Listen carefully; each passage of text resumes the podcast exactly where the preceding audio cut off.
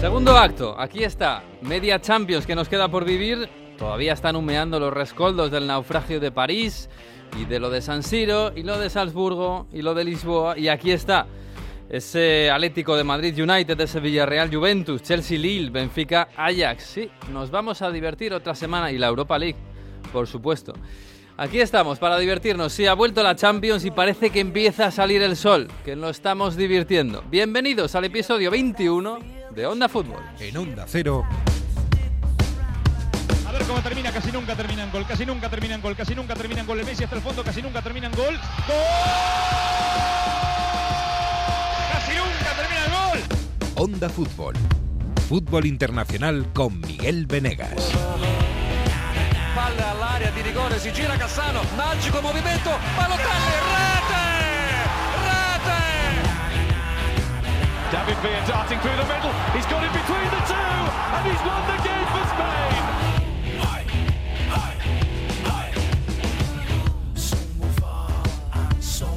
Pues sí, así empezamos esta semana cogiendo un poquito de calorcito por aquí por España, porque Europa, el norte está, madre mía, cómo está. Hola Jesús López, muy buenas. ¿Qué tal? Muy buenas. ¿Cómo ha ido la semana? ¿Bien, mm, regular, mal o como la de Meikali Amur, que ha hecho un hat-trick en propia puerta esta semana? La pobre. Bueno, sí, podría haber sido peor todo, eh, efectivamente. Eh, me he acordado de ti esta semana con lo de Barley, ciudad de vacaciones. Sí. Porque, sí, porque Wolverhampton ayer también estaba como para echarse ahí a la playa, ¿eh? Madre sí, mía. sí, Wolverhampton es pequeñita, ¿eh? pero está cerquita de Birmingham, que eso sí que es una... eh, yo, de hecho, en Birmingham sí que hice unas vacaciones, fíjate. Ah, sí. Bueno, tres días, sí. Culturales, lógicamente. Sol y Sí, sí, playa, en Birmingham no. ya sabes que son famosos sus, sus museos. Ah, sí, sí, sí, sí. Hola, Mario Gago, muy buenas. ¿Qué tal? ¿Cómo estáis? Sin ciclogénesis de esa urniche que afecta a Reino Unido. Jesús, trae un poco de agua hacia Italia Madre también. mía. Escucha, Alemania, ¿eh? Que Alemania está... Bueno, el partido del Dortmund también ayer estaba que, que se iban a ahogar, ¿eh? Eh, Es un poco gracioso que le han puesto de, de nombre a la tormenta eh, Eunice, que si lo eh. separas es EU Nice, o sea, Unión Europea Amable. es el nombre de la, de la tormenta que asola Gran Bretaña. Qué bien, qué bonito. Eso es una... Bueno, es un poco de karma, ¿no? Por allí, ¿o no? o no. Pero bueno, yo qué sé. Oye, que esta semana, pues sí, tenemos Champions así un poco italo-british, ¿no? Está bien, está bien. Eh, habrá que hablar un poquito, ¿no? De, de- de- de la Champions, porque sí, vamos a hablar luego con, con Manu Terradillos, pero tenemos que hablar un poquito de la Champions que va a venir ahora. Porque sí, tenemos un bonito Villarreal Juventus y un precioso Atlético de Madrid United. ¿Precioso o no? Ya veremos, tal y como están las cosas. Eh, vamos a empezar, yo creo que es un poco más fácil empezar con la Juve. Eh, Mario, Bueno, mm, ¿Cómo está? Est- Está la, cosa, está la cosa complicada. Es un buen momento para que el Villarreal coja la Juve, ¿no? Fíjate que hace una semana decíamos lo contrario por la llegada de Vlaovic y, y todo lo que el revulsivo que había supuesto. Pero esta semana, claro, empatas con el Torino en casa, se te lesiona Dybala, no tienes defensas. ¿Quién va a jugar de central? todo apunta a que va a ser Danilo el que tiene que acompañar Danilo. a Delic porque Rugani no llega, esta oficialmente es baja, aunque no tiene lesión grave, pero va a estar 10 días de baja. Dybala tampoco tiene lesión como tal, pero como venimos de donde venimos, de recaídas y demás, no le va a arriesgar y tampoco va a viajar a Villarreal. Chiellini está out eh, de forma oficial y Bonucci es el que hoy lunes está volviendo a entrenar con el grupo, pero con tan pocos entrenamientos parece complicado que después de, de estar ausente bastante, que le, a- que le arriesgue a Allegri y le ponga de titular. Así que todo indica que va a ser Danilo el que va a hacer pareja de centrales con el pareja de central con Delict en una lluvia que lo dices tú. Se ha pasado ese mm, digamos, eh, empujón Blaovic, ¿no? Ese eh, buen rollo, ese que todo funciona con la llegada del, del delantero serbio. Llegó muy bien contra el Verona, también hizo la acción para el gol del Sassuolo, que al final la, la Copa Italia le dio el gol, autogol, y después los partidos en los que no ha marcado, contra el Atalanta, donde se empató y de milagro, y contra el Torino, donde se empató y casi, bueno, después de una segunda parte también de, de un bajón, pues... eh, Sí, además marcando muy pronto, porque, mar- porque marcas pronto, así te encuentras con un gol muy, muy pronto y, y luego el partido, uff, que, que normalmente estábamos acostumbrados los últimos años, ya muchos años, a, a que la Juve aplaste al Torino lo- en, en el derby de la Mole, pero, pero no, ¿eh? el, el Torino se vino arriba. ¿eh? Bueno, el Toro en los últimos partidos, en las últimas temporadas en casa de la Juve, lo está haciendo mejor que en la propia casa, ¿eh? porque eh, sí que sacó un empate también hace relativamente poco, no me recuerdo, eh, hace un par de años, otro 1-1, otra vez sí que también tuvo un empate 2-2, bueno, 1-1 ha sido sobre todo, pero bueno, bien el Toro. Es que Juric ha creado un equipo muy competitivo, ¿eh? un equipo, luego hablamos de entrenadores que lo están haciendo bien en Italia y Juric es uno que, que tiene un estilo muy marcado y que ha cambiado la cara a este Torino, que seguramente, bueno, podría haber estado incluso más arriba, pero de nuevo, eh, centro del campo donde ah, no hay, no hay impacto, donde Zacaría también, otro que se ha diluido después del, de la gran llegada, Locatelli y Rabiot tampoco son capaces de imponerse, vimos a Dybala que antes de la, antes de la sustitución tampoco fue capaz de de ser, eh, bueno, de, llevar el peso del equipo para crear ofensivamente y luego atrás. Es verdad que tienes que acabar, bueno, que se lesiona Rubén en el entrenamiento, en el, en el calentamiento desde el partido y tiene que jugar Alexandro con Delict y precisamente Alexandro pierde a la marca de Velotti, pero es un equipo que tiene demasiadas imprecisiones. Eh, decía Alegri que otras veces había perdido ese partido, pero no, no puede ser que una Juventus eh, al final siga sin tener ese juego característico y que, bueno, de esa sensación de, improvisación. Todavía no sabemos a qué juega este año la Juve. Bueno, sí, al corto muso, como siempre decimos, ¿no? A lo que se pueda, ¿no? a lo que se pueda y a intentar ganar aprovechando las oportunidades. Creo que el Villarreal tiene un juego mucho más definido y más capacidad para dominar el centro del campo. Mm. Eso sí, va a tener que tener cuidado con las subidas de cuadrado por un lado. Vamos a ver eh, cómo, cómo puede subir, cómo puede aprovechar la lluvia por los extremos. Pero claro, eh, eh, yo creo que esta lluvia, teniendo mejores nombres que el Villarreal, el juego es un, es un problema y su, y su déficit en el centro del campo puede ser eh, muy bueno para el Villarreal. ¿eh? Yo creo que las últimas semanas, lo que decías tú, se la, gana cuota las opciones de que el mm. Villarreal pueda meter mano a la Juve. Es que fíjate, la, defensa de la Juve que va a ser de Sillo, eh, Delic, Danilo, Alexandro. Y, hay que recordar que Danilo, que es eh, despiste, es el mismo Danilo que conocemos, que llegó al Madrid de Loporto, que era un lateral con mucho recorrido ofensivo, pero que fallaba en lo defensivo, luego estuvo en el City, salió por un poco por el mismo motivo es decir, es un futbolista eh, cuyos conceptos defensivos es verdad que ahora tiene 30 años y ha aprendido y es otra cosa. Ha mejorado. está en Madrid, pero bueno, eh, viene de donde viene. Vamos, yo estoy seguro de que mañana salen las alineaciones aquí en la redacción y, cuando Danilo se vea que es central, la gente se va a llevar las manos a la cabeza. Seguro. Es verdad que en la Juve lo ha hecho, más o menos, ¿no? Y, bueno, incluso se podría decir que ha cumplido. Pero enfrente va a tener a Danjuma, a Jeremy Pino, a Chucuece bueno, vamos a ver qué está, cómo está Alberto More. Eh, Alberto, mm, perdón. Creo, creo que si Emery puede hacer lo que viene haciendo últimamente con los Chelsea ahí de medio falso 9 apoyando a Danjuma, mm. puede mover la defensa de la Juve y esto le está haciendo bastante daño a, mm a, la Juve últimamente. Y luego se hace una buena marca sobre Blaovic. Blaovic en el derby le dimos desesperado con un Bremer que es un defensa fantástico. ¿eh? Ojo con Bremer que ah, puede ser incluso el sustituto de Schule en el Bayern Múnich porque hizo una marca, vamos, es que no despegó, le, le, sacó de quicio a Blaovic. Y eso es lo que hay que hacer, porque mentalmente es un chaval que todavía tiene que crecer mucho y cuando no le salen las cosas se, se frustra muy rápido. Y hay una acción donde le dan un balón largo que podía haber esperado que viniese el equipo, el contragolpe, y se precipitó tanto porque tenía ya Bremer, otra vez Bremer en las espaldas, qué pesado, y cogió y tiró directamente sin ángulo a puerta para, para acabar la jugada y que no le entrase Bremer. O sea que creo que también es clave que ahí Pau Torres y, y Albiol estén físicamente fuertes y, y se anulan a Blaovic eh, en una lluvia donde no hay un referente emotivo, un referente, un líder en el campo, porque no va a estar Chiellini, eh, mentalmente puede hacer mucho para, para, que el Villarreal saque algo positivo. Oye, Chiellini, ¿qué, ¿qué, le pasa, macho? ¿Es ya un declive físico o...? Bueno, acordaos que prácticamente... Ha muy poco, ¿no? Esta, esta temporada. Sí, pero ya acordaos que prácticamente con eh, para europeo se dudaba que podía seguir, ¿no? Porque cada poco tiene problemas mm. físicos, gemelo, rodilla, eh, está muy destrozado físicamente y juega dos, cinco partidos, me atrevería a decir, y ya tiene que parar otra vez. se, espera que vuelva para que esté para la vuelta, pero es verdad que mm, no sé si estaremos ante la última temporada de Chiellini, pero no le queda mucho por desgracia porque no aguanta físicamente.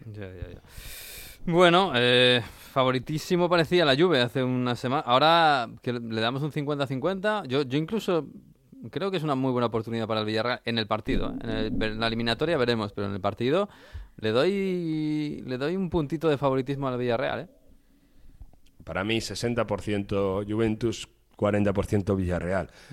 Porque más allá del juego, esta Juve tiene futbolistas que te pueden marcar la diferencia bastante más. Es verdad, estamos viendo un Rabiot a un nivel bastante bajo, pero hay veces que te hace una acción, que te hace un golazo, que te llega desde segunda línea y que te puede marcar la jugada. Y es verdad que eh, probablemente veamos a Cuadrado de extremo por un lado, como a falso extremo Morata por el otro, pero yo creo que ahí la Juve eh, puede aprovechar que los laterales del Villarreal a veces suben demasiado o, bueno, que eh, más que suben demasiado, a mejor que no pueden aguantar también en uno contra uno y yo creo que ahí una acción la Juve para, para marcar la puede tener. Si empieza marcando el Villarreal, pues eso determinará la eliminatoria. Si lo empieza marcando la Juve y luego se encierra atrás, a lo mejor, a pesar de cómo está Danjuma, al Villarreal le puede hacer daño eh, romper esas dos líneas de cuatro que va a poner Allegri delante de, de. Bueno, pues lo veremos. Ese va a ser la primera, el primer acto, el del martes. Lo viviremos en Radio Estadio, por supuesto. El, gordo, diría yo, es el partido del Atlético de Madrid-Manchester United del miércoles. Eh, Jesús, qué difícil es analizar al Manchester United. qué difícil es decir cómo juega el Manchester United y que, casi incluso qué difícil es hasta decir cuáles son los peligros del Manchester United. Sí, bueno, los peligros, eh, yo creo que el, número uno, eh, y lo siento mucho, pero el número uno se llama Bruno Fernández, y es así. Para sí, pero depende del día también, ¿eh? Sí, pero últimamente es verdad que empezó mala temporada, pero está volviendo, ¿eh? Está volviendo Bruno Fernández mm. y está siendo muy, muy, muy presente. A veces demasiado, porque a veces hace demasiadas cosas y se le ve defendiendo en el área propia un poco pasado de rosca alguna vez porque llega a todo, mm. pero vamos, es Bruno Fernández para mí lo primero, el número uno en enemigos públicos ahora mismo en el Wanda tiene que ser el, portugués, ¿eh? Por delante de, de Cristiano Ronaldo sin duda, que a pesar de que eh, marcó el otro día, sigue para mí dejando dudas eh, con su rendimiento, no con su eh, aparición, con su compromiso, etcétera, pero sí con su con el rendimiento frío y, y, y un poquito injusto que dan los números, ¿no? Que es exactamente lo que había sido siempre eh, la gran baza de Ronaldo, no nos olvidemos. Sí, bueno, el otro día incluso falló a puerta vacía, ¿eh? Sí, le llegó un poco atrás, pero tuvo dos, dos eh, mano a manos. Uno lo falló, como dices, esa puerta vacía, que era muy claro, aunque es verdad que el pase le vino un pelín atrás. Y el otro lo falló también, pero se salvó porque pitaron fuera de juego en la jugada previa. Pero había fallado otro mano a mano. O sea que es raro de ver en, en, Ronaldo eso, y aunque siempre obviamente es una amenaza, no está en un buen momento en absoluto Ronaldo. Y tiene una historia en la Champions con el, con el Atlético de Madrid, Ronaldo, ¿eh? Acuérdate que hay una historia con la Juve. Sí, sí, eso es con la Juve, con el Madrid, sí, la verdad es que le tiene un poco de manía Cristiano Ronaldo al, Atlético de Madrid. Pero bueno, es verdad que el Atlético de Madrid está mal, eh, pero... Claro, el United, claro, viene a ganar en, en Elan Road, pero, pero a mí me da la impresión de que este equipo siempre eh, depende de que alguien se salga del guion, absolutamente es, un equipo que no funciona demasiado bien a nivel colectivo y, que por tanto depende de individualidades. ¿Cuál es el problema para Atlético? Que individualidades las tiene y muchas. Eh, y, aunque es verdad que están en un poquito desaparecidos, por ejemplo, eh, Rashford, eh, Jadon Sancho está empezando a, ser otra vez, no consigue marcar, eh, pero sí que está siendo un puñal por su banda y sí que está empezando a, a recordar más al de Dortmund, o sea que ojito con, también con, con Jadon Sancho, Rashford como digo desaparecido, eh, Greenwood está ya casi olvidado, mm. eh, Cristiano Ronaldo no anda muy allá, eh, bueno, tiene desde luego que tiene muchas individualidades. El otro día es que hasta apareció, lo contábamos, Lindelof, ¿eh? Sí, bueno, parecía Beckenbauer. Sí, sí, totalmente. Increíble. Claro, es que el, otro día, el primer, el, primer gol creo que fue, aparece Pogba de extremo izquierdo y hace un jugador, pero claro, ¿qué, hace Pogba de extremo izquierdo? Bueno, pues está allí y, luego aparece Lindelof, sale de la cueva y se va 30 metros y, claro, todas esas rupturas de guion de un, de un, jugador que se sale completamente de lo que está pasando, crea un montón de, de cosas, de espacios, se mueve el, el cubo y aparece, pues sí, aparece Cristiano, aparece Bruno Fernández, eh, libres de marca y, acaban marcando gol. Y, ya que va de individualidades, yo quiero llamar la atención sobre otro, sobre Pogba. Eh, ojo con, con Paul Pogba, porque poquito a poco está cogiendo la forma, ya lleva unas semanas jugando después de la larga lesión y es un año para él, si buscas en el diccionario Pogba español, español Pogba, el año bueno de Pogba tiene que ser este, porque acaba contrato y hay mundial. Es decir, que aquí Pogba se va a poner las, las pilas y qué mejor escaparate que la Champions para él. O sea que yo estaría muy, muy también mosqueado con el tema de, de Paul Pogba en esta eliminatoria, ¿eh? en la Champions. Vendrá la Juve, Pogba. Ah. Otra vez. Pero en serio, Pogba, ¿qué le pasa? Otra vez Juve y luego otra vez al United. Para retirarse ya. es tremendo. Cuadra, ¿eh? eh sí, bueno, bueno a ver, si, si, si un tal ZZ acaba en París, pues a lo mejor también tiene una opción ahí. Ojo con eso, ¿eh? Sí, ojo con eso. Acaba contrato, eh, eso me pega, ¿eh? Porque además en París a lo mejor tienen hueco, ¿no? En, en salario. El centro del campo no es mal. Sí, sí, sí, igual sí el salario tienen hueco siempre, no te preocupes. sí, sí pero igual se queda una vacante así de un sueldo muy alto. En fin, yo qué sé. Ahora, le preguntamos a Manu, que tiene cosas que contarnos. El centro del campo, por cierto, eh, McTominay, entra Fred, porque Fred incluso marca goles. Sí. Eh, eh, McTominay y Pogba, yo entiendo que va a ser, eh, ya veremos, pero no creo que se vaya de ahí porque Fred no le va a quitar el puesto a McTominay, eso seguro, y, como digo, Pogba por razones, por esas razones que, he dicho.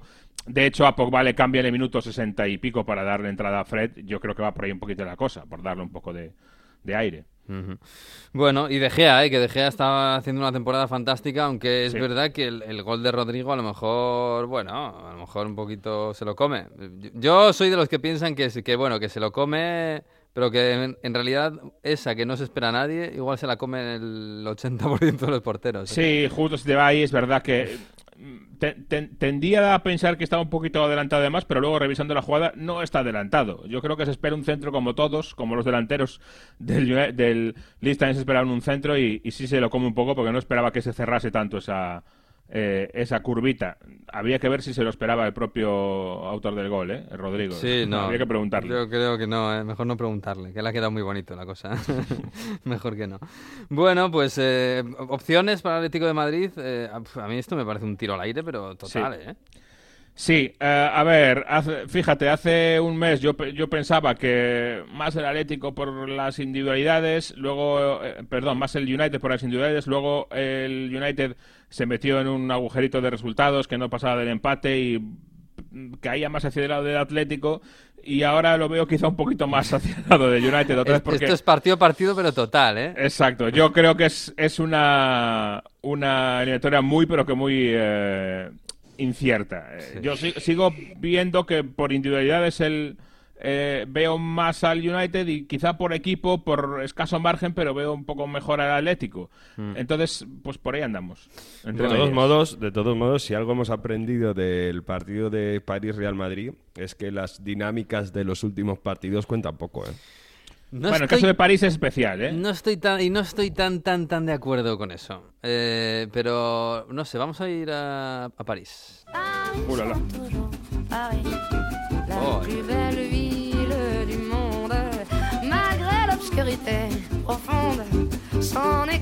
Porque sí, porque el diario de Messi Terradil es más importante que nunca, más necesario. Hola, la, España, la Francia que madruga. Hola, Manu Terradillos, muy buenas. Bonjour, hola, ¿qué tal? Un saludo a todos. Uy, qué, presencia, madre mía. ¿Qué tal? ¿Cómo estamos? Bien, bien. ¿Hay llueve por Francia? Eh, ¿Está la cosa...? Está, está mejorando poco a poco, pero, pero bueno, va días, va ah. días. disfrutando mucho de, cómo se están tomando todos los aficionados del PSG. ¿eh? Sí. Sí, sí, son, son muy tremendistas en la victoria y en la derrota. Ay, ha sido, o sea, que ha sido una montaña rusa esta semana, ¿no? Así, apelando al tópico. Sí, sí, eh, eh, absoluta, absoluta. No.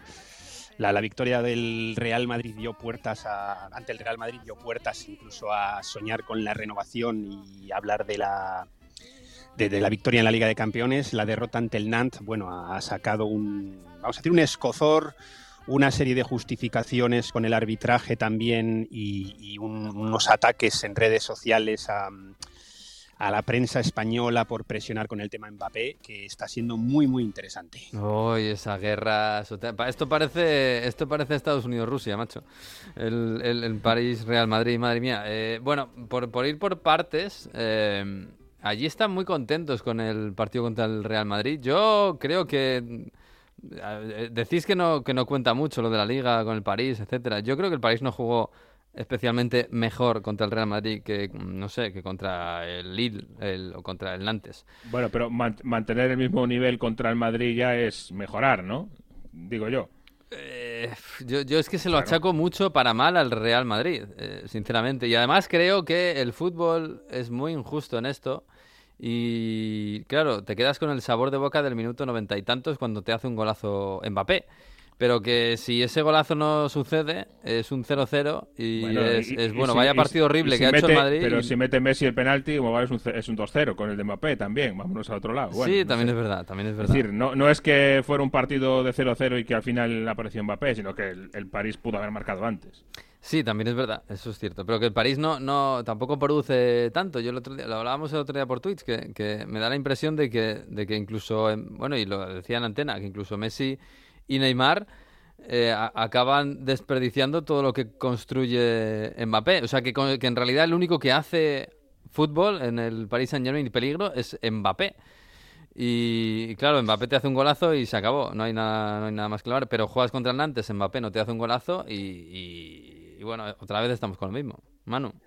Sí, eh, yo creo que contra el París, bueno, frase lapidaria la tuya en Radio Estadio, ¿eh? a la que casi, casi, no, me adhiero. ¿eh? yo sé que es un poco sacrilegio, ¿eh? porque y, lo siento, pero, yo admiro muchísimo a Messi, pero es que es que es verdad lo que, está pasando. Es lo que está pasando. No, no, yo, yo, me, yo me adhiero. La diferencia es, bueno, o sea, em, hablando del partido contra el Madrid eh, y hablando de fútbol, yo creo que ahí ganó en, en cuanto al tema táctico en cuanto al tema de actitud, sobre todo al principio la presión que hizo y demás, y gol, lógicamente. En cuanto a fútbol y creación, no tanto. ¿Qué es lo que pasa contra el Nantes, donde que, perdieron 3-1? Eh, bueno, pues que faltó gol, faltó actitud. A nivel táctico ganó el Nantes. Eh, hubo unos momentos espectaculares de una presión, sobre todo hasta el 2-0, en el que veías los tres centrales marcando prácticamente al hombre, a los tres fantásticos, que luego eso dejaba muchos huecos atrás, menos mal que estuvo ahí Lafont, que bueno, hay que recordar que le han puesto un 10 sí, esto, del, equipo. Esto del 10 del equipo que parece un Santo Santorum, eh, bueno, que últimamente hay más, que yo he visto la lista histórica y, los últimos años hay más que, que antes. Pero claro, allí es como, uff, el equipo le ha puesto un 10, este es tremendo. Sí, yo le conté como seis o siete paradas eh, importantes. El, último diez era Mbappé cuando metió los cuatro goles a, Kazajstán. Mm. Son notas un poco que dependen en parte de la, de la visión del periodista y en parte también es un, tiene algo em, matemático. No sé exactamente decirte eh, que, cuántos puntos da, da qué, pero por ejemplo es lo que le pasó en ese famoso 3 de Messi a, contra el Real Madrid, que falló un penalti, entonces le quitaban X. Mm. Si no, pues habría tenido un 4, un 5, no habría sido tan, tan, tan descarado. Em, pero bueno, volviendo un poco al partido, lo que le faltó es eso, le faltó gol, le faltó actitud. Eh, en cuanto a estrategia, eh, le fue mucho mejor a Antoine Cumboiré. Yo creo que ahí se, se comió a Pochettino y, bueno, pues eh, por eso perdieron. yo creo que no se debe contestar la victoria del Nantes, por mucho de que se quejen de los árbitros y, mm. y demás. yo creo que es la diferencia un poco entre el PSG Ligan ¿no? y el PSG Champions. Vamos a ver si consigue volver en la vuelta a pegar ese subidón de, nivel, de, actitud y de todo en el Bernabéu. Mm, y todo lo que no vimos en el Parque de los Príncipes a Vinicius, se lo vimos a Colomuani, eh, lo que no vimos a Modri se lo vimos a Blas, que, que un jugador que me, encantó, por cierto. Y lo que no vimos de Mbappé se lo vimos a, Simón. O sea, esto es el, bueno, esto es el fútbol al final. Eh, em, a ver, hay, hay gente que pregunta y que tiene enarbola la teoría de que el Paris Saint Germain con Neymar, Mbappé y Messi es más vulnerable que con eh, Messi, Mbappé y Di María. Yo no sé si iría tan lejos, pero es verdad que yo sí que iría a que Neymar no está mm, seguramente para quitarle el puesto a Di María a día de hoy. No, no, lo, único que tiene es que tiene dos partidos más, les quedan el San Etienne y el, y el Niza antes del Real Madrid pero no. De hecho, 45 eh, minutos buenos, me acabo de acordar ahora mismo, que yo he visto a los tres fantásticos fue en la ida contra el Nantes, que fueron los primeros 45 minutos, la primera parte donde hubo combinaciones, hubo creación. A partir de ahí em, son tres que no defienden Eh, hay algunos vídeos, de hecho, circulando en las redes que ves sí, la cámara de Messi que no, no corre ni, ni, para atacar ni para defender. Buenísimo ese vídeo. Sí, sí, es muy bueno. Sí, sí, es, es para verlo. Y, y, si alguno no lo ha visto, que me lo pida, que le paso el link sin ningún problema. Pero es una, es una cámara central de él. Y, y, lógicamente, sí, sí, es un equipo que, que, está partido a la hora de defender y que a la hora de crear pues eh, Messi y Neymar necesitan el balón, viendo que ya no tienen 25 años, que ya no pueden pegarse esos carrerones, que es un poco lo que se está usando para defender a Messi, necesitan recibirlo más lejos del, campo para crear. Eh, entonces las transiciones son diferentes, eh, acaparan balón y a nivel, digamos, factual, yo creo que le, juega mejor como equipo, como bloque el PSG sin los tres. Mm porque luego te da paso a Di María, que es bastante más sacrificado a la hora de cubrir. y eso que Di María al, también al tiene carrilero. una edad ya, ¿eh? Y muchos tiros.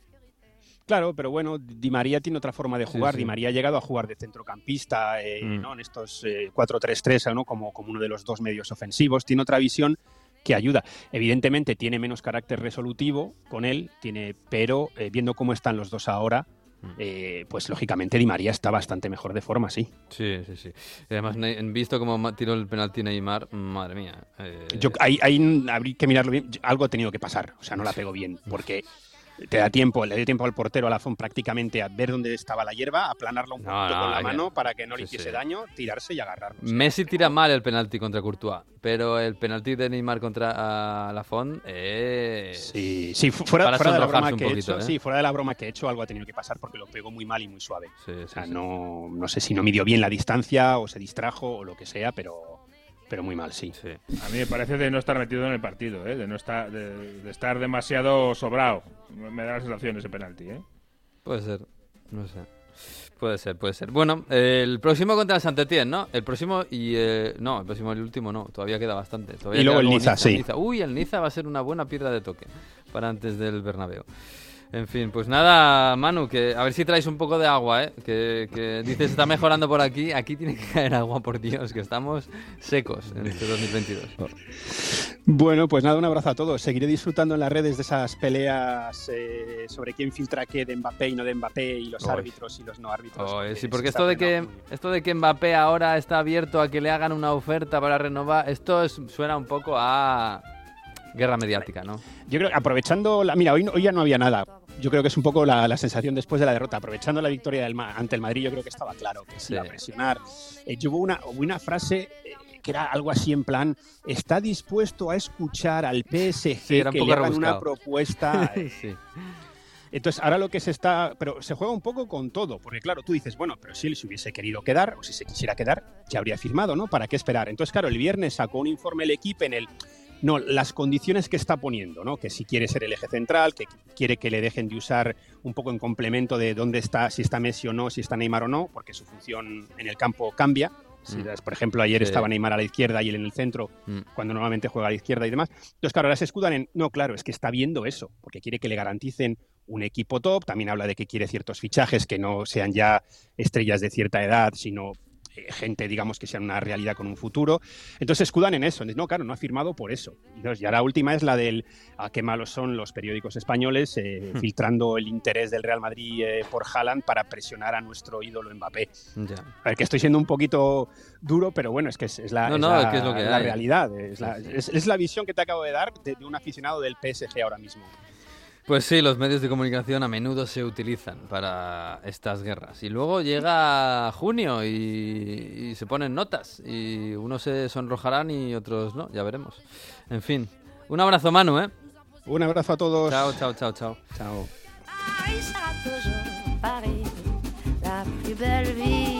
Bueno, pues sí, es eh, como nos queda París. Oye, nos quedan dos partidos más de este, esta semana de Champions. El Chelsea-Lille... Eh, hombre, yo creo que lo vemos bien para el Chelsea, ¿no, Jesús? Aunque es verdad que el Chelsea da la sensación de que está en su peor momento. Pero bueno, aún así...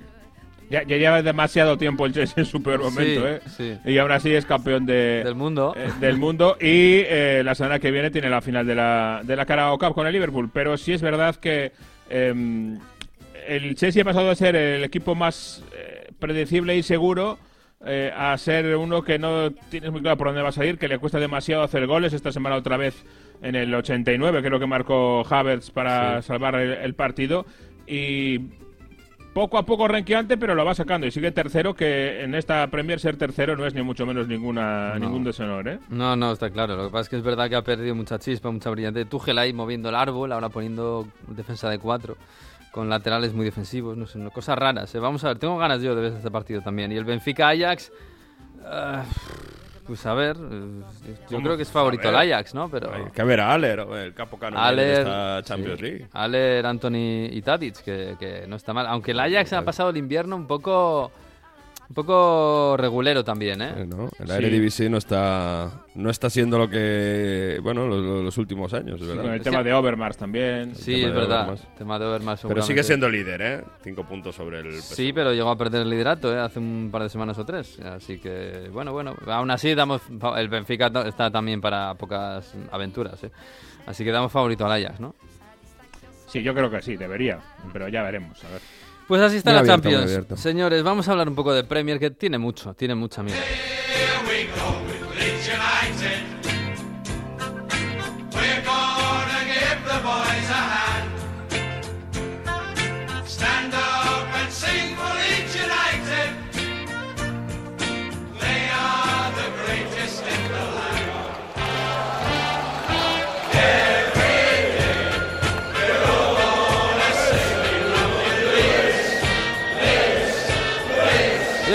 Sé que a Jesús le gusta esta canción y quería escucharla, tampoco.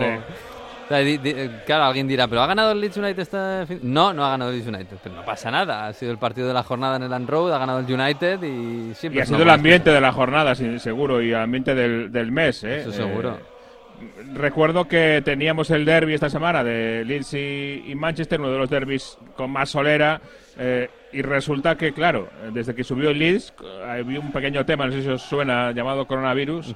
Y no habíamos tenido un derby en Elland Road eh, a 100% de capacidad, todo lleno de gente, con el ambientazo que ha habido esta semana. O sea que yo creo que había que hacerle un poquito de, eh, tributo a ese ambiente que nos ha brindado la afición del Leeds. Pues sí, ese derby de las rosas, que había muchas ganas. Eh. Fíjate cuando hablamos con Gaby Ruiz hace ya, pues eso, casi pues un año y medio. En el Boxing Day hablamos con él. No, sí, en el Boxing Day hablamos con él, pero quiero decir, cuando subieron hablamos con ah, él y, le dijimos, jo, ese era en Road en la Premier League eh, se le va a echar mucho de menos, eh, y sobre todo contra el, contra el United en ese derby de las Rosas, pues se echaba mucho de menos. Y, este fin de semana lo hemos vuelto a ver y es, es fantástico reencontrarte con, con ello. En fin, el partido estuvo bien, ¿eh? claro, ya lo hemos hablado, ¿no? Un poco la locura del United, aparece Pogba, hace una jugada, luego aparece Lindelof y, aparece eh, Beckenbauer. Y... Luego le hacen dos goles en, en 30 segundos, ¿no? O sea, es un poco así el, United. Sí, el golazo de Rodrigo, que, parecía Goicochea en el 92 y en el 94, perdón. Y, y... un partido con una intensidad y una intensidad rayando la violencia, a veces eh, tremenda. El ambientazo propiciaba eh, el chaparrón increíble que caía sobre Elan Rowe, sobre Leeds, eh, lo convirtió en una batalla con tintes épicos. O sea que fue un, partido inglés en la antigua usanza, un, un, digno Leeds United, Manchester United. Ya ves, ya ves. Bueno, y al final acabó muy bonito, con seis goles que no está nada mal. En fin, oye, pero la noticia de este fin de semana es que hay Premier, ¿eh? Alguno decía que no. alguno decía, alguno quiero decir, el propio Jürgen Klopp. decía, no, no, no, el Liverpool no puede llegar, es imposible como está el City. Y llega el City y pierde en casa contra el Tottenham, que, eh, eh, claro, estabais, os reíais mucho de Conte, ¿eh? sobre todo Mario de que había perdido tres partidos seguidos y... Había pasado por primera vez en las grandes ligas. Y, bueno, y venía además no solo de tres derrotas, sino de, rajar Conte. En Italia, en Sky Italia, rajó del Tottenham. Aunque luego quiso decir que le habían traducido mal, mm, en fin, eh, pero que dijo que en el mercado invernal, en vez de reforzarse, el equipo se, se había debilitado y que ahora sí veía cuál era la filosofía del club o sea, un torpedo en línea de flotación completamente a, Daniel Levy y resulta que después de esa semana salió diciendo que bueno, que no era para tanto, que, que no iba a hablar más con los periódicos, con, los, con la prensa italiana porque le sacaban de contexto, le traducían mal, ya sabes. Me suena esa excusa. Sí, sí. Eh, pero resulta que, mira, pues eh, otra vez le gana el Tottenham al, al City, otra vez gana Conte en el Etihad. A mí me ha recordado un poquito el partido eh, a un City-Chelsea, el Chelsea de Conte el año que ganó el título, eh, se encerró muchísimo más el Chelsea de aquel, en aquel momento ante el City, en el primer año de Guardiola en el City, y, lo ganó gracias a Diego Costa, que él solito, eh, totalmente solo contra el mundo, se montaba las contragolpes que, podía. Hmm. Y esta vez fue un poco así, pero con, con Kane y con Son y con la interesante adición de Kulusevski, ¿eh? que en, algún momento a mí me recordado un poco a, a Kane por la por la forma de correr, por la planta que tiene y tal, me, me recordaba un poquito a. rubio, ¿no? Bueno, este es más pelirrojo incluso. Sí. sí. sí, No, pero a ver, eh, es verdad que es un 2-3 para el Tottenham. Es una, para mí es una lección absoluta de contragolpes y sobre todo e, es un festival de Harry Kane, porque hay, eh, hay, no recuerdo qué gol fue, pero hay un gol que empieza el contragolpe, pivota para que entre eh, Kulusevski y, cambie de banda para Jiminson y luego llega desde atrás para rematar. Claro, ves, a lo mejor ves solo el final de la jugada y dices, jo, qué, qué bien remata Harry Kane, que es un 9 puro. Pero es que se ha hecho la jugada él, se la ha hecho él. Claro, pero es que además el, el, primer, el primer, gol lanza él la jugada, porque es un pase de zona Kulusevski, pero es que la jugada la lanza Harry Kane. Yo lo he dicho y soy pesado con esto, pero yo sigo diciendo, Harry Kane ha tenido un par de años muy malos por, por lesiones y este año tampoco está siendo nada bueno por todo lo que pasó en el verano con su no traspaso. Hmm. Pero es que yo no veo ningún otro delantero en el mundo tan completo como Harry Kane. No hay nadie que tenga los números que tiene Kane, goleadores, y a la vez que haga todo lo que hace Harry Kane fuera del área. Es que no, lo, no existe. es así. Eh, es, un futbolista muy, pero que muy especial en ese sentido, porque tú, le ves alto, medio desgarbado, etcétera, y piensas que va a ser el tío de, no moverse dentro del área pequeña. Sí, parece un delantero de trotón, un, tanque. Y sin embargo, tiene eh, aprendida la forma de jugar de forma fantástica para en dos toques eh, lanzar la carrera de, de, Son. Es verdad que a lo mejor otro tipo de equipo tendría que, que acostumbrarse a otro tipo de juego, pero es el delantero perfecto porque para jugar a la contra eh, te lanza él los contragolpes de forma magistral y para jugar contra un equipo que esté encerrado en su área, eh, dentro del área pequeña es un rematador eh, implacable. O sea que es que es el delantero total en ese sentido. A mí me parece que no hay otro igual en el mundo del fútbol. Sí, da igual a lo que juegues que te vale Harry Kane. Eso claro. Está, eso está claro. Y oye, de todos modos, menos mal que no fichó el City a Harry Kane. Para, quiero decir, para, para la Premier, incluso para la Champions, casi, porque, bueno, eso nunca se sabe, ¿no? Y las piezas, esto no es el PC Fútbol, las piezas no encajan así mágicamente según las compras. Pero tiene una pinta de que, de que a este City le pones a Harry Kane. Claro, es que. Y no hay quien lo pare es que te vale para rematar cuando le falta al City rematar dentro del área, te vale, como digo, para participar del juego conjunto, del juego coral y, y salirse del área para que entre otro en, en espacio, en velocidad, que es eh, la especialidad del City. O sea que sí que parecía que era la, pieza perfecta. De hecho, eh, fíjate si Guardiola piensa lo mismo, que hay un momento de la rueda de prensa muy divertido porque le hacen una pregunta sobre Kane y Guardiola se va a otra respuesta distinta. Escucha. Hi, hi Pep. I know this is maybe difficult to talk about, but did we see today why you're such an admirer of Harry Kane? Never was an option. So everybody knows that we were in debt, but never was an option. So this is forget. So yeah, but yeah, yeah, no, I'm forgetting not necessary that. to. Sorry, I'm talking about I'm talking about the quality that you showed today. No, is, is that why you're such an admirer? Yeah, of course. It's not necessary to show today the goals he scored and the quality with the ball to show his quality. So all UK knows it. Bueno, traduzco porque le preguntan, eh, hemos visto hoy por qué eres este tan admirador de Harry Kane. Y él se va a otra cosa y dice, pero es que nunca fue una opción ficharle. Olvidémonos ya de eso, que estuvimos ahí, pero nunca fue una opción. Eh, se refiere a que el Tottenham nunca No lo vendían, claro, claro. Y le responde el periodista, ya, ya, pero yo te estoy preguntando si, qué te parece su juego. no, no te Es decir, olvidémonos ya del fichaje de Kane y, nunca nadie le había preguntado por el fichaje de Kane en, ese momento. Entonces estaba ya con la cabeza en otro sitio Pep Guardiola ahí le tradució un poco el, subconsciente. Sí, sí, sí, bueno. Pues sí, pues gracias a Harry Kane, oye, la Premier pues coge un puntito, ¿no? Un puntito gracias a también a que el, Liverpool ganó. Ahora mismo son, claro, es verdad que hay que hacer un poco las cuentas de la lechera, pero son seis puntos con el Liverpool y el Liverpool tiene un partido menos. Serían tres si lo gana, precisamente contra el Leeds United. Y luego tienen un partido entre ellos. O sea que la, la, Premier ha cogido bastante aire. Eh, y yo diría que el Liverpool ha cogido aire este fin de semana. Es verdad que era el Norwich, ¿no? Pero yo vi a Salah muy on fire, ¿eh? A Salah Muñoz Fare y a Mané también, eh, que están los dos, sobre todo, lo digo siempre, Mané eh, amenazado por la presencia de, Luis Díaz y, fíjate cómo se están poniendo las pilas los dos, ¿eh? golazo de Mané y también Salah muy, muy bien.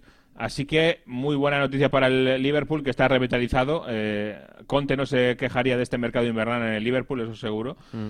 Así que vamos a ver hasta dónde le llega. De momento en el eh, se le ve como un muy complicado. En esto le doy toda la razón a Guardiola. ¿eh? ¿eh? yo no quisiera tener como perseguidor a, este Liverpool, hmm.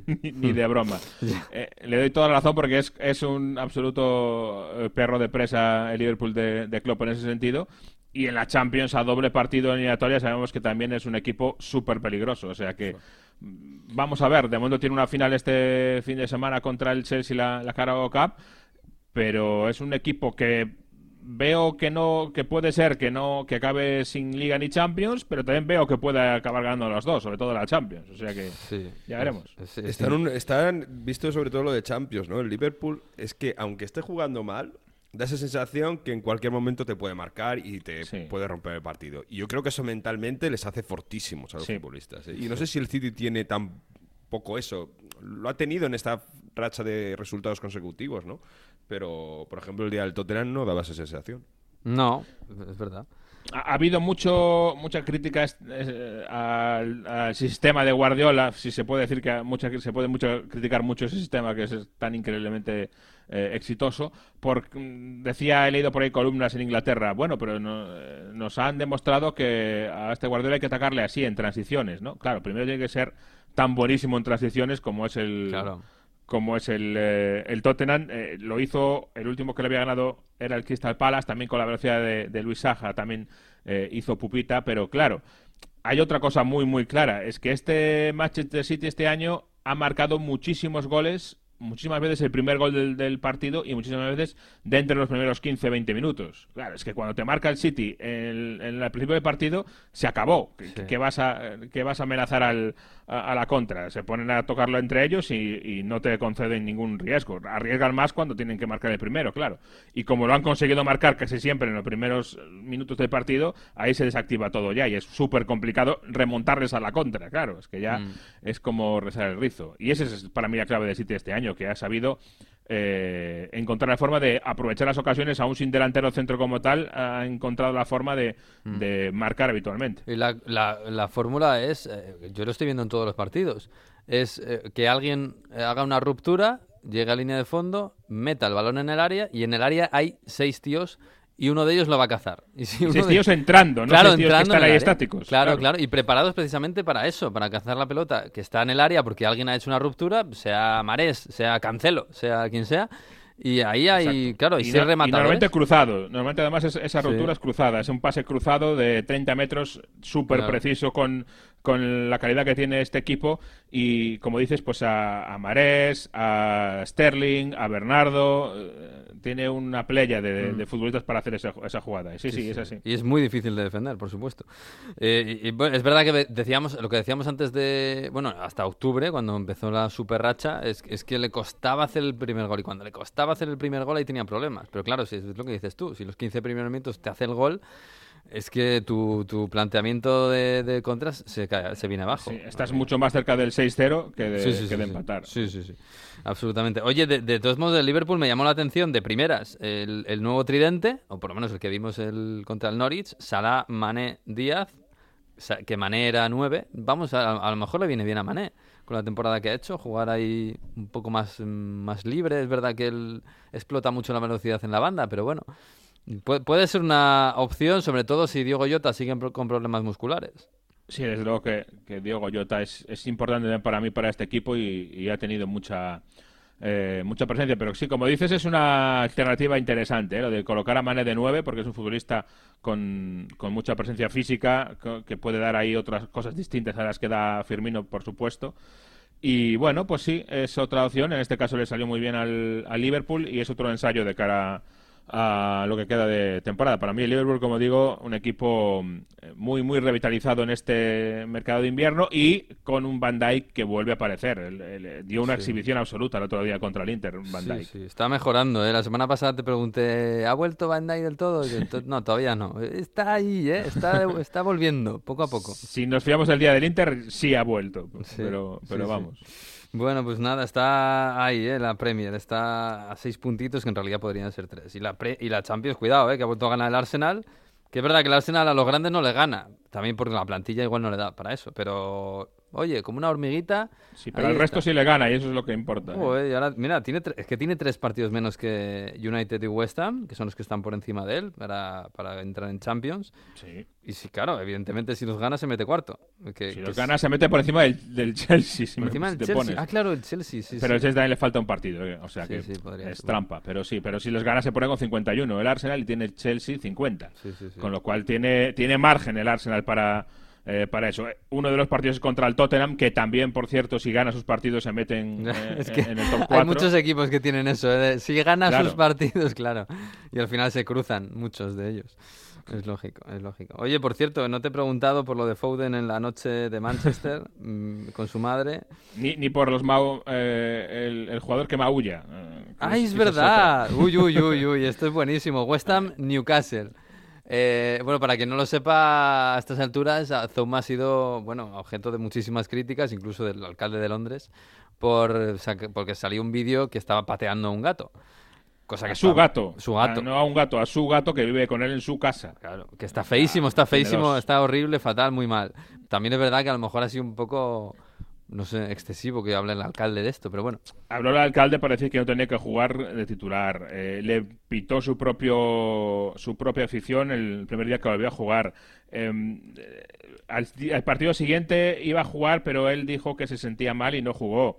Eh, vino una agencia del país eh, de protección de animales y le, se llevó a sus dos gatos para hacerles chequeos veterinarios, etcétera, lo cual me parece fantástico. Eh, ahora resulta que todos eh, van a por él eh, y esto ya es un poquito, vamos a ver, empieza la cuestión como una, para mí, como una percepción válida de que hay que intervenir aquí, de que esto no se puede permitir. Además, eh, en Inglaterra eh, los, los, animales domésticos pues es eh, algo muy común, más incluso que en España, con lo cual hay una sensibilización, sensibilización importante en la sociedad. Empezó por una, para mí, una reacción más o menos legítima y contra eso y ha, acabado ya por degenerar, porque ahora ya lo que hacen es utilizar eso en contra de él, sabiendo que le afecta y es que es algo que le va personalmente. Entonces, eh, durante el partido del Newcastle había la sensación, o algunos eh, afines del Newcastle decían que los visitantes, los aficionados tenían que eh, chillarle cada vez que tocase el balón sumado para ir a por él, para que afectarle deportivamente, obviamente. Pues ahora hay la historia de que el delantero del Newcastle, Wood, cada vez que, tocaba la pelota en suma, le maullaba, le gritaba miau, miau. Es que es tremendo, eh. Madre mía. Y además es que se quejaron al árbitro de que lo hacía. Claro que yo, yo me imagino. Claro, que eso, es la. Eh, lo que ha trascendido es que hubo una queja al árbitro de que, oye, eh, Chris Wood, cada vez que coge Zuma la pelota le está maullando. claro, que yo imagino al árbitro diciendo, bueno, ¿qué quieres que, que, le diga? Que le prohíba que le maulle. es que no sé. o sea, que, que, a lo mejor es un poco chusco, un poco feo, ¿no? no aprovechar eso para tal, pero claro, ¿el árbitro qué va a hacer? Claro, sí, y el árbitro yo no creo que pueda hacer mucho. Eh, ¿Considera un insulto eso? No sé. No, hombre, un claro, a ver, eh, eh, es, eh, un atleta, pero claro, no, no es un menosprecio, creo yo. No, puede, ser un poco feo, ¿no? Puede ser un poco juego sucio, pero claro, yo entiendo que no, es ni un... No es nada que se pueda... nada punible dentro del campo. ¿El árbitro qué va a decir? Pues nada, pues, pues maulla, pues, la, pues usted ladre. Es que no sé qué, qué va a hacer. hacer camaleón. Sí, sí, sí. Oye, eh, tema de, Premier, de, una cosa que quiero decir del Chelsea, eh, es lo de Lukaku, ¿eh? que haya tocado siete balones solo contra el Crystal Palace. Ninguno de ellos en el área contraria, por cierto. Y dos solo en la primera parte y uno fue para sacar de centro.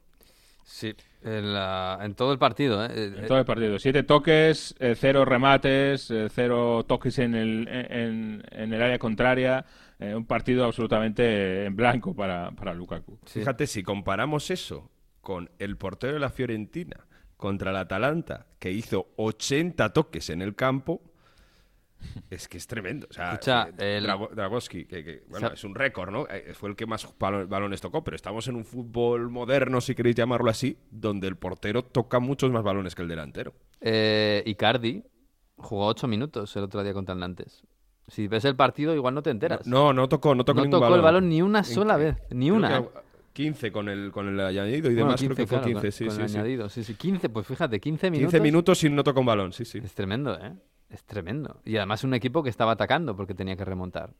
Pues eso, estamos en un fútbol donde los porteros juegan mucho más al fútbol con los pies que los delanteros. Sí, sí, sí, sí. Bueno, también tiene su lógica. Lo que no, lo que no es normal es que Lukaku en 90 minutos este, pase tan, tan, tan desapercibido en un equipo, además que, que dependía mucho de él hace unos meses de- en, en- en el ataque. Normal que eche de menos en el Inter de Conte, donde todos los balones iban a él. Ay, claro, es normal. Y, y Milán, y el, y el Duomo, y, y la pasta, y la pizza, y claro, ¿cómo no vamos a echar de menos?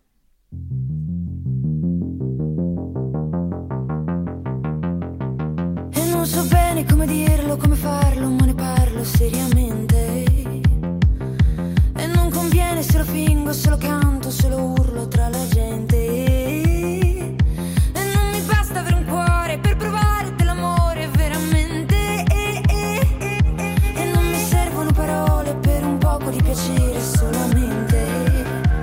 Una questione di Chimica, chimica,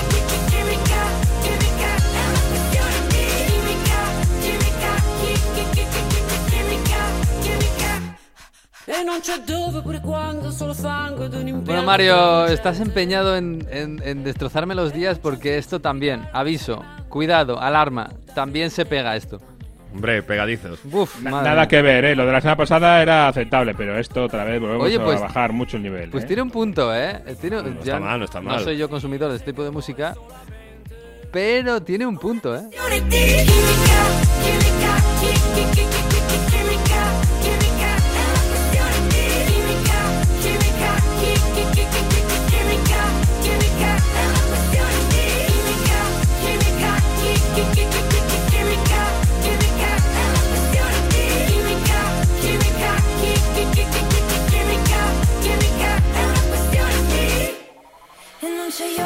Oye, a mí me- esto me recuerda a Sorrentino, película de Sorrentino. Yo me imagino que una, eh, Sorrentino, vamos, A- trempante. a mí me, me parece una clase de spinning.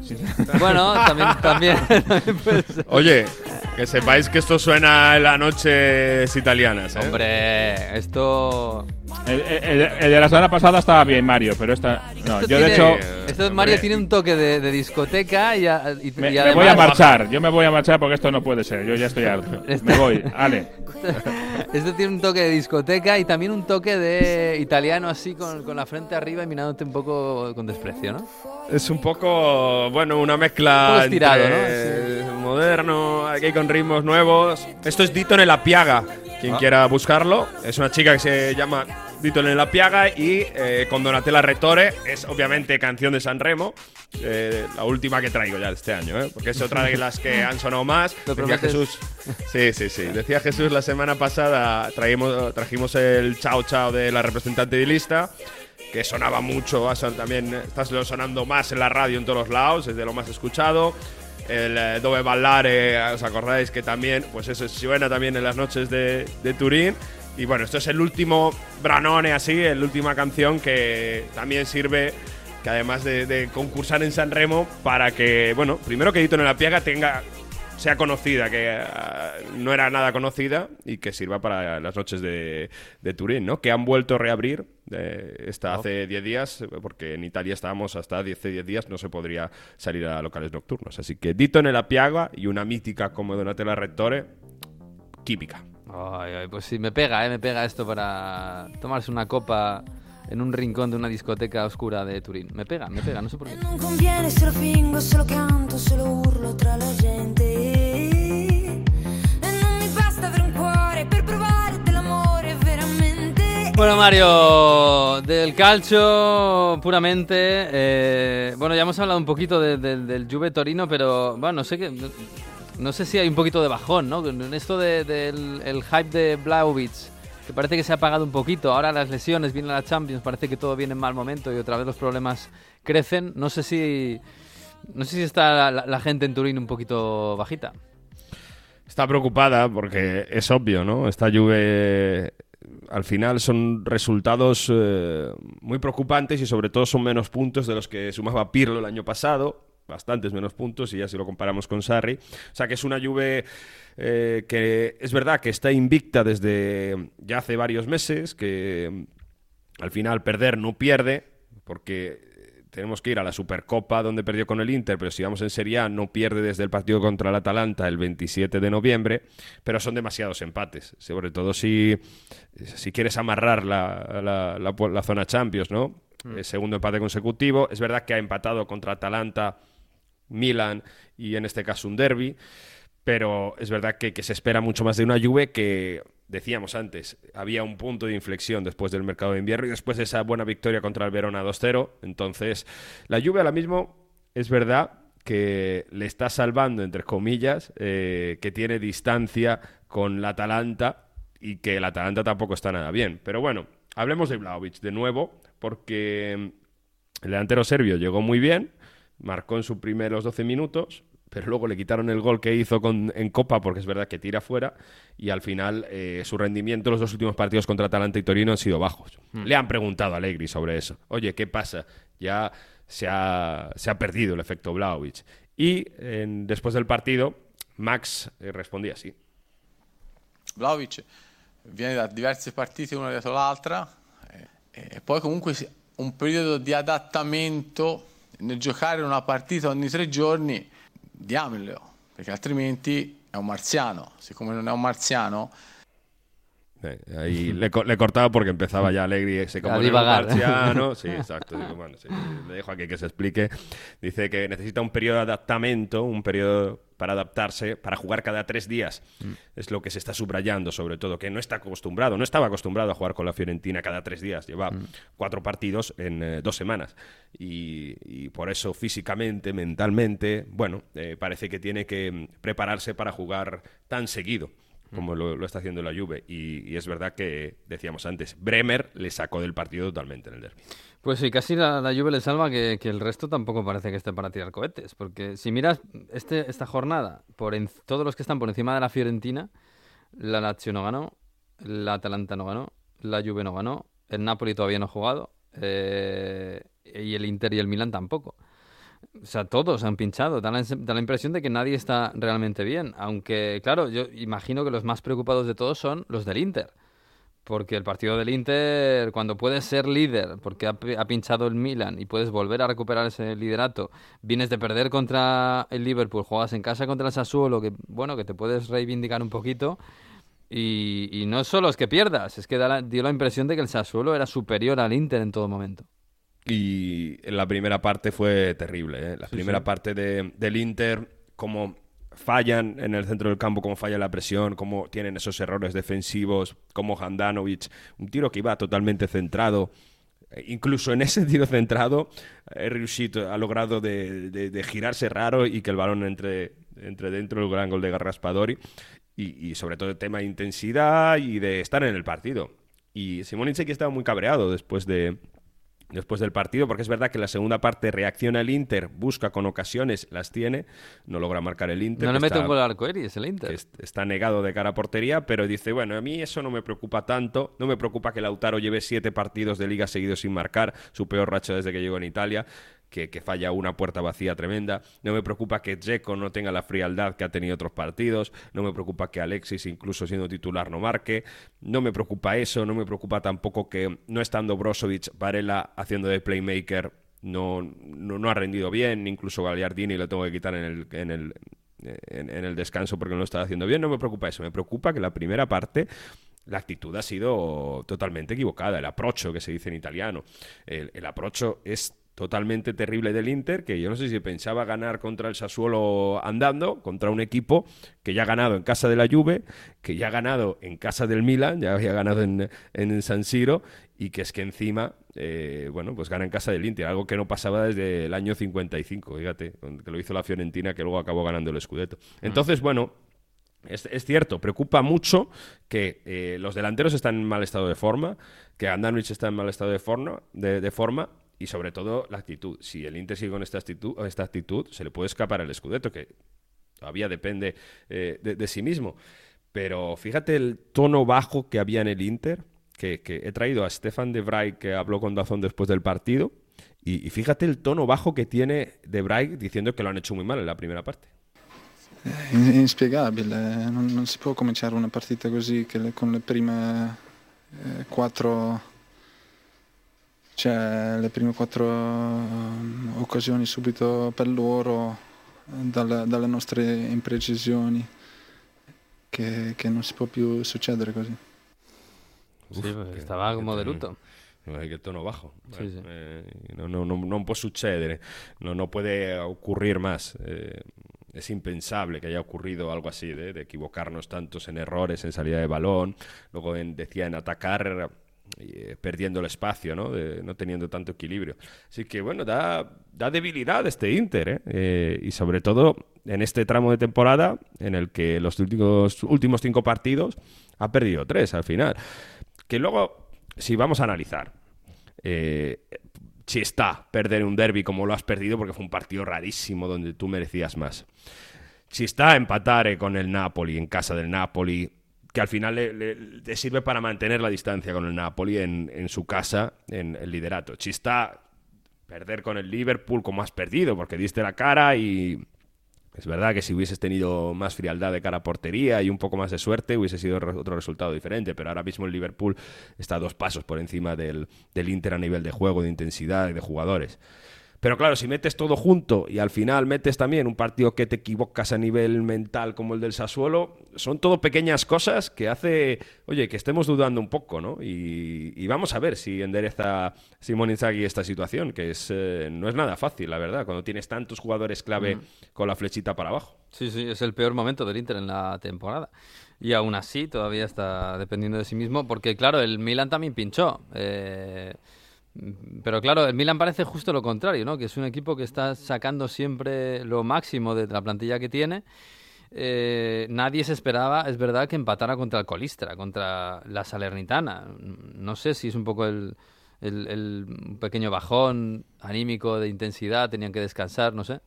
Es, es diferente porque si al Inter eh, empieza el partido, también yo creo que cansado a ver cuánto le había podido afectar la derrota de contra el Liverpool y se equivoca totalmente, al- el Milan es una relajación total. Después de- del, del primer gol, de una gran acción de Teo Hernández, de otra vez vuelve, ha vuelto con ganas, atraviesa todo el campo y, y acaba sirviendo para, mm, para ese primer tanto de, de Mesías. Empiezas fantástico y luego parece que te relajas.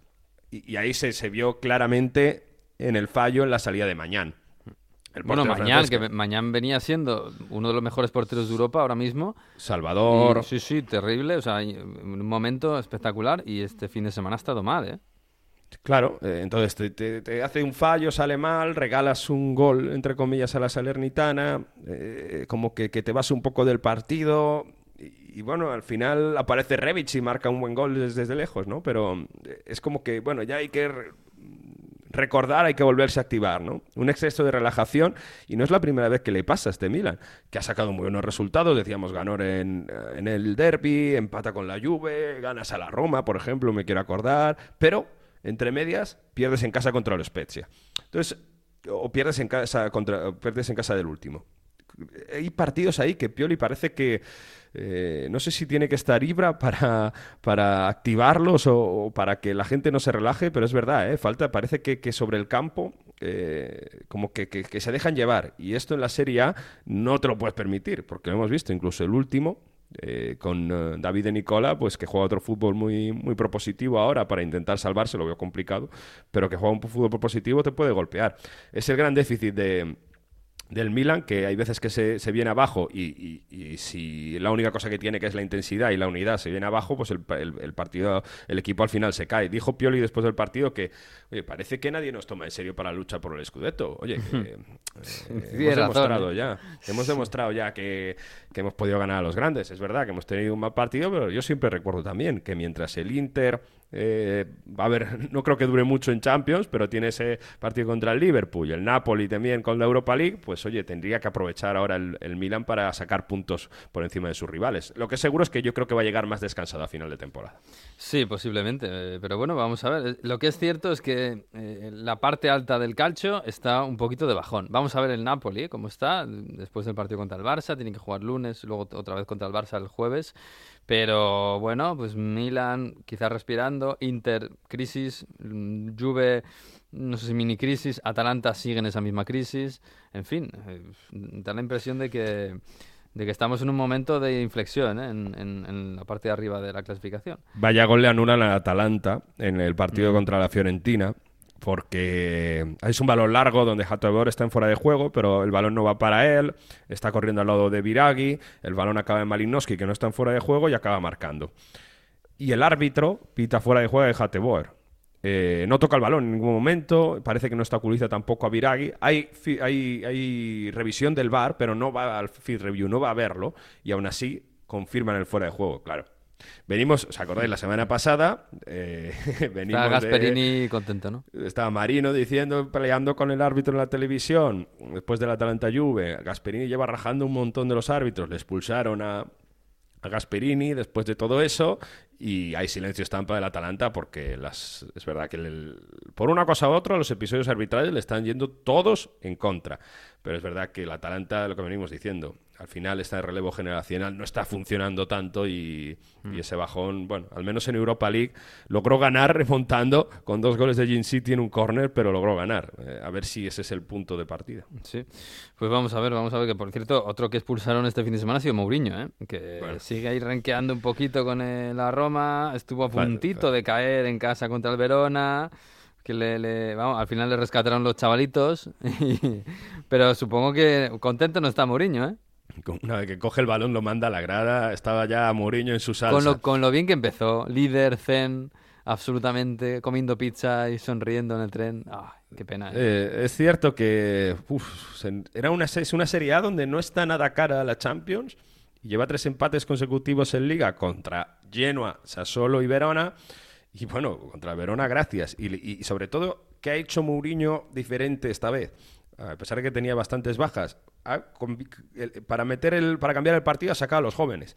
Cristian Volpato, un chaval que salió, eh, que nació en Australia, 19 años, que, te acaba marcando ahí un, gol después de rechaces y tal, pero con mucha personalidad. Y sobre todo el gol de Bobe, ¿eh? que el gol de Bobe eh, viene una acción extraña, pero cómo eh, se busca el hueco y acaba marcando, es buen gol, también 19 años, y, y le salvan un poco el pellejo a un Mourinho que estaba desesperado en la banda, pero que al final eh, tiene esa forma de, de creer, de, estar todo hiperactivo que cae muy bien en Roma. Lo vinimos diciendo, a pesar de los resultados, fíjate que hoy eh, se señalaba ¿no? que por fichajes, por falta, por decisiones arbitrales, pues en Trigoria, la ciudad deportiva de, de la Roma hay una pancarta diciendo que nuestra fe, eh, tu fe eh, nos guía un poco, que tu mentalidad, nuestra fe, tu mentalidad, ahí, las, ahí le chiave de cuesta città, es el mensaje. Tu fe, eh, esa nuestra fe, tu mentalidad nos guía y tiene las llaves de esta ciudad. Sigue guiándonos así, Mourinho, porque va a ser el camino para cambiar. Bueno, por resultados de momento no es, pero... Tiene buenos chavales la Roma y, y- y lo ha demostrado. Bueno, ¿eh? Mourinho- es titular y, y ahora estos dos chavales yo no sé si van a tener continuidad, pero bueno, me salvaron. Y Zaleski, el polaco, que, que- que- que es Ujú. un, un trecuartista con muchísima calidad. Bueno, ahí en ese sentido no le tiembla la mano y vamos a ver si sirve para, para dar una vuelta, porque insi- insistimos, ¿eh? Bueno, eh, tiene, tiene opciones si la Roma encuentra estabilidad, viendo cómo están los demás, de meterse al menos en la lucha por Champions. Pues sí, pues sí. Oye, me has dicho que hay entrenadores que, que están empezando a coger cuerpo, ¿no? Allí, que, que está, que, que hay la juventud de moda en los, en los banquillos italianos. Creo que ha sido la jornada de dos cosas. La jornada de los Bomber, en el sentido de que ha sido la jornada de delanteros que, que- que se están saliendo. Quagliarella, que ha vuelto a marcar después Uy, de tres y pico meses. Ese Lleva- joven, joven no es, ¿eh? No, ese no es joven, no. Pero lleva 10 temporadas marcando, ya eh, está consiguiendo estadísticas cercanas a Totti de marcar tanto tiempo y demás. 39 tiene. Uf. Ha sido la, la la semana también de Pionte, que demuestra que ha marcado cinco goles en seis jornadas, mucho mejor que Vlahovic, que, que, que insisto... eh, Mucho mejor que Bla- Blaovic, cuidado, ¿eh? En números. en, en números este mes. En, mes- en números este mes, que lleva Blaovic un gol en cuatro partidos y él cinco en seis. Y, y sobre todo de los entrenadores de esta nueva generación que llaman precisamente Vincenzo Italiano en la Fiorentina, que le quitan a Blaovic, que, que tiene mil problemas y todo. Oye, que está a cinco puntos de Champions, ¿eh? que la Fiorentina está séptima con 42 puntos y con todos los problemas, no ganando contra los grandes, eh, en fin, cambiando plantilla, tiene un meritazo absoluto. Vincenzo Italiano, que ya hizo un muy buen, un fantástico juego entrenando en el Spezia. En eh, la, la jornada de Sassuolo, decíamos, Dionisi, cómo hace que chavales jueguen muy bien, Berardi, Scamacca, que puede ser futuro del Inter, Raspadori.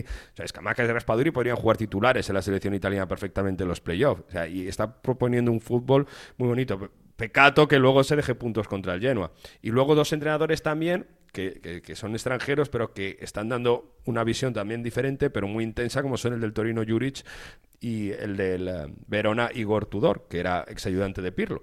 O sea, que, que fue ayudante de Pirlo la temporada pasada. Y son han creado también un sistema de presión, de ir ofensivamente, bueno, que, que da, da alegría, ¿no? Que nuevos nombres eh, estén poniendo cosas interesantes en equipos, en Torino, en Verona, en Sassuolo y en Fiorentina, y que yo creo que estos entrenadores tienen un recorrido muy grande, porque de un juego en otro están haciendo cosas muy, muy interesantes en sus equipos. Pues me lo apunto, la verdad es que tiene, algunos tienen muy buena pinta, ¿eh? Y la Fiorentina da gusto verla cuando está bien, la verdad. Pues vamos a marcharnos ya. Le mandamos un, abrazo al profesor que está muy liado esta semana y tiene mucho lío, pues claro, la clase, los alumnos, claro, normal. No solo va a estar aquí contando historias de, de- de fútbol, lógicamente. Así que la semana que viene lo recuperaremos. Eh, y nosotros nos marchamos. Mario, te mando un abrazo. Jesús se ha ido para no escucharte, así que... Bueno, él se lo pierde. Pues luego, ahora como tú, que mucho criticar las canciones italianas y las pones en Instagram ahí de influencer. Bueno, Vale, yo vale. me cojo lo apunto, ¿eh? lo mejor, lo mejor de cada casa. Oye, que tenemos Twitch esta semana para hablar de Champions, ¿eh? Ah, vamos a ver si hacemos Twitch. ¿El, el miércoles viene bien? Venga, el miércoles, me parece bien. Así hablamos del Villarreal Juve, los ecos que trae. Qué ganas, Champions, por Dios. Un abrazo. Abrazo. Pues nos vamos, sí, nos vamos hasta la semana que viene. Ya saben que el próximo lunes a la una de la tarde más o menos estará colgado en todas las redes sociales y en la página web de Onda Cero el episodio 22 de Onda Fútbol. Hasta aquí ha ido el 21, así que disfruten de esta semana que va a ser también bonita, intensa y muy futbolera. Y adiós.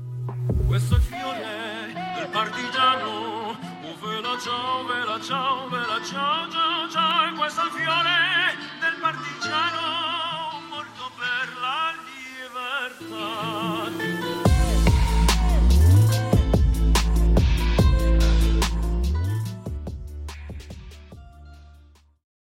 Molt bé.